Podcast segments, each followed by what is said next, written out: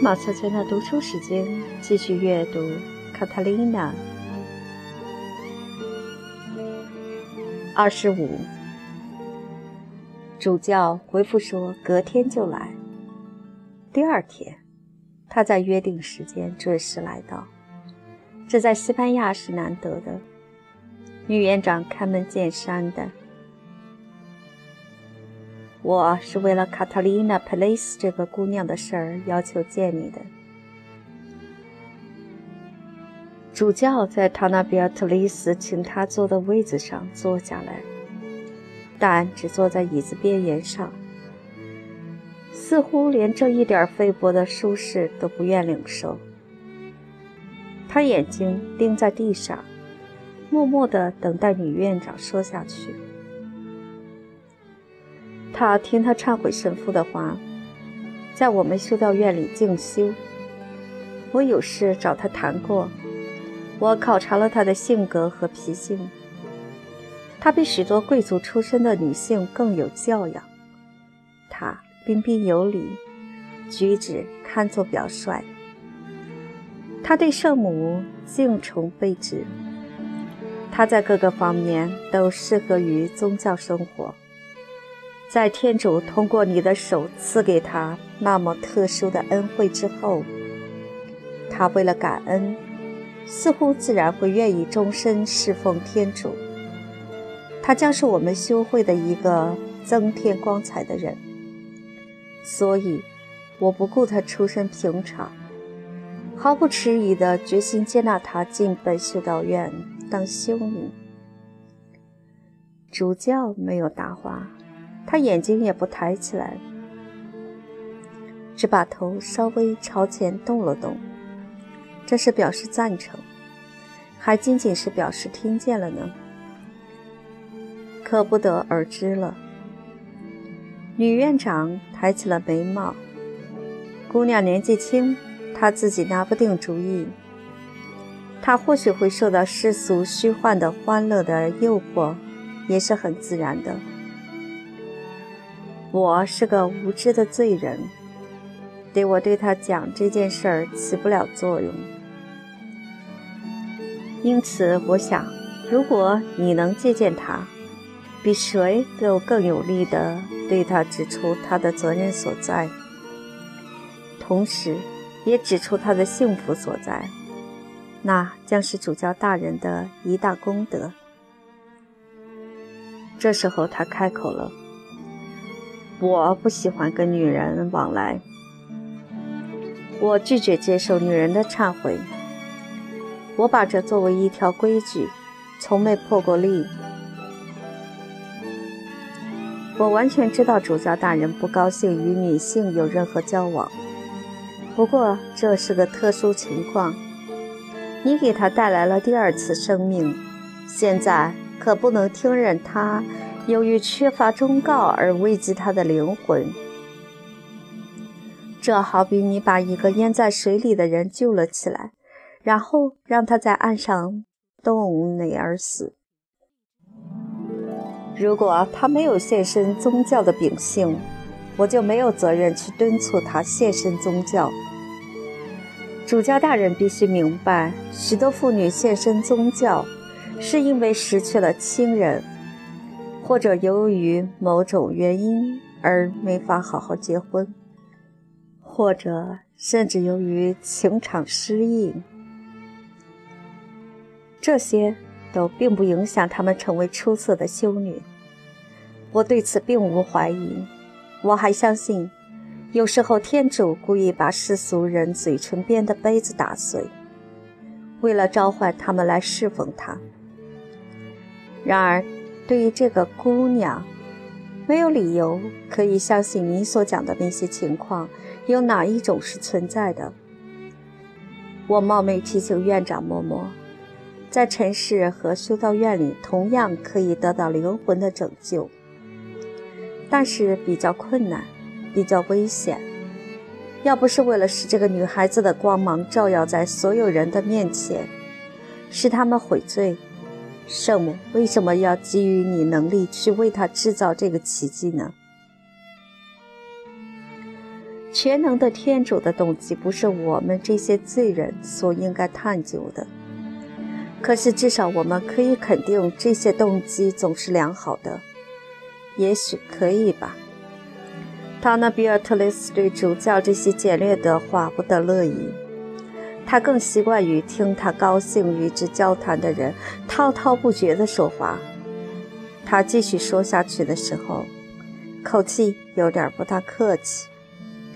我的家族向来扶助并庇护你的修会，现在我要求你做这一点事儿，算不得什么吧？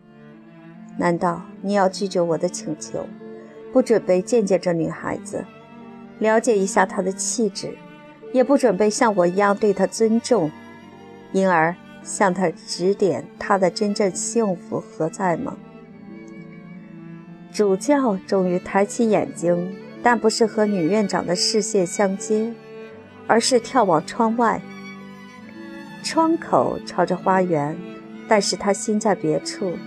既没有看见那里种着的一棵棵高大的柏树，也没有看见一片盛开的夹竹桃。他对他这样坚持不懈感到诧异，他无从相信这个严酷高傲的女人心中纯粹考虑着一个渺小的女裁缝的幸福，而没有另外的意图。他耽搁在那儿的那个修道院的院长，关于他对他讲了些什么来着？他拼死拼活不让特蕾莎德耶稣嬷嬷在罗德里格斯堡建立一所女修道院。老派加尔莫罗修会对新派加尔莫罗修会的仇恨是尽人皆知的。他心中怀疑起来，他那比尔特雷斯。没法劝诱卡塔琳娜进他的修道院，是否多少与此有关？他之所以要他帮忙，是因为那个小姑娘不愿意进吧？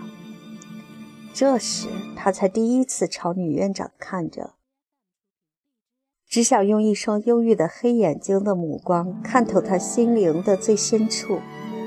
他傲慢地对他的注视泰然自若。假定我看到了这个年轻人，主教说：“如果认为我有责任借助天主的力量说服他献身于宗教生活，我想也该让他进赤脚加尔默罗会的修道院。这要比这贵族修道院能使他更感到自在。”他看见唐纳比尔特雷斯眼睛里突然冒起一股怒火，随即被掩盖了下去。他知道，他这话是接近击中要害了。要这女孩子的母亲永远和她的独生女儿分开，他会受不了的。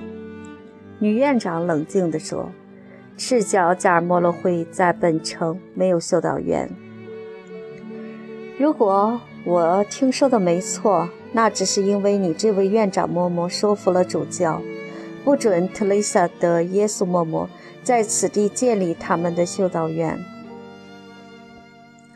本城的修道院已经太多了，那个塞比的女人不肯接受一笔捐款，这样她的修道院就将成为本城的一个负担，而地方上又不大负担得起。院长嬷嬷谈到一个非常圣洁的女人，口气一点儿也不恭敬。她是个出身十分低贱的女人。你错了，嬷嬷，她是贵族出身。胡说！女院长厉声说：“她父亲是在本世纪初才受封为贵族的。你得原谅我，我可没有我们已故的、可尊敬的国王那样宽宏大量。”无法容忍那些根本没有资格而挂起贵族招牌的人。现在我们这个国家里到处是蹩脚贵族。主教自己就是属于这一路的。他淡淡的笑笑。不管他出身如何，总不能不承认特蕾莎嬷嬷是个虔诚的女人吧？她受到过许多上天的恩典。他为教会事业的种种作为是值得大大赞扬的。唐纳比尔特勒斯十分激怒，因而没有注意到主教一直在查看他脸上的表情，看他的那一双纤手的每一个不耐烦的动作。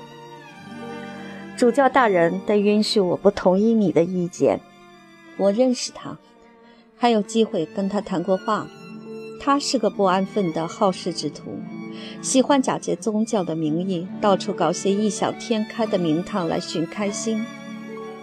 他凭什么要离开他原来的修道院，惹起同伴们的公愤，去另建一个新的修道院呢？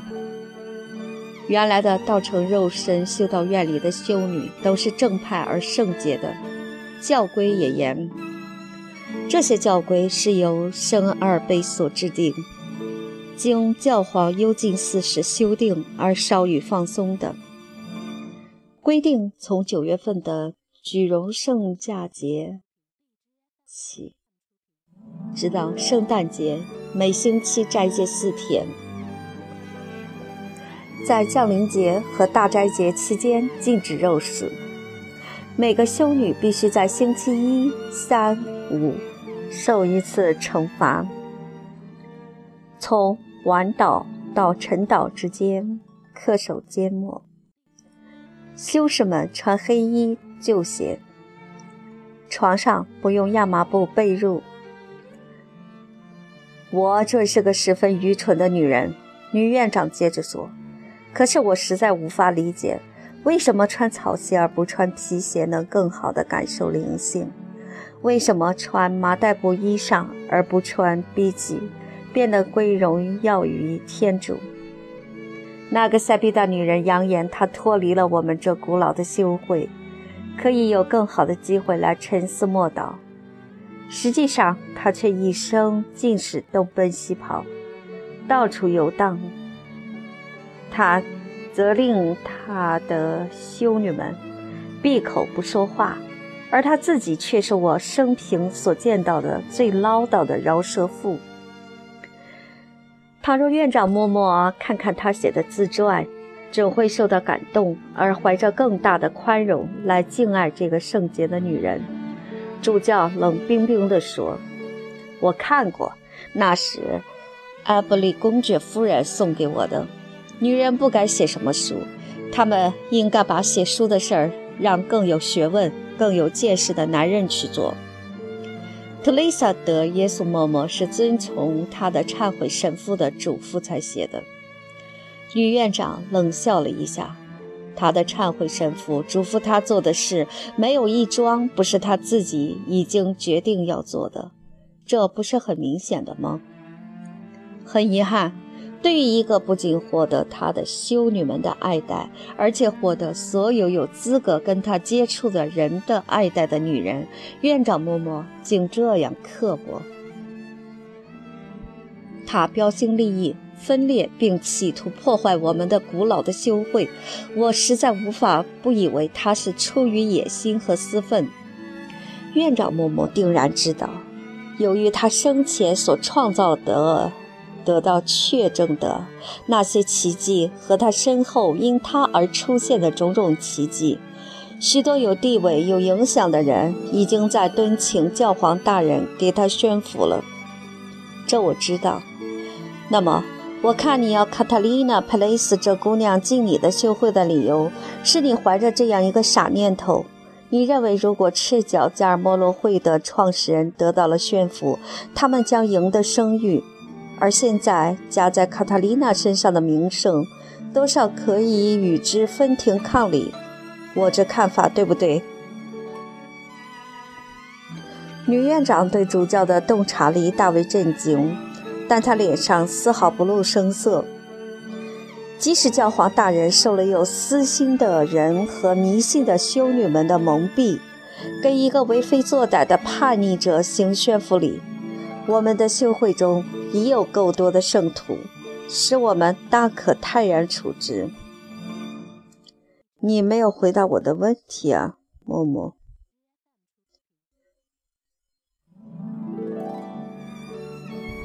唐纳比尔特雷斯生性高傲，不屑讳言。如果我这样卑微的人能够帮助一个向往完善的灵魂，使他能达到完美的境地，得以进入圣徒的行列，我认为就不虚此生了。如果他因此而能消除特丽莎·德·萨比达所造成的危害，我只能认为是桩好事儿。我要做的这桩事。肯定是对一个摇摆不定的可怜的灵魂的一大功德。你如果不愿意帮我忙，那我一定要靠自己的力量来完成。主教严肃地对他注视了好一会儿。我有责任提醒院长嬷嬷：强迫任何人违背自己的意志加入宗教是犯罪的行为，要受到特殊谴责，并根据一致的裁决。被开除教籍，女院长脸色变得像死人那样惨白。这倒不是由于害怕这可怕的威胁，而是由于愤恨他竟敢这样威胁他。他不由得脊梁上自上而下的一阵寒战。他生平第一次感到男性的威势，他只得忍气吞声。主教站起身来。说了两句客套话，便告辞了。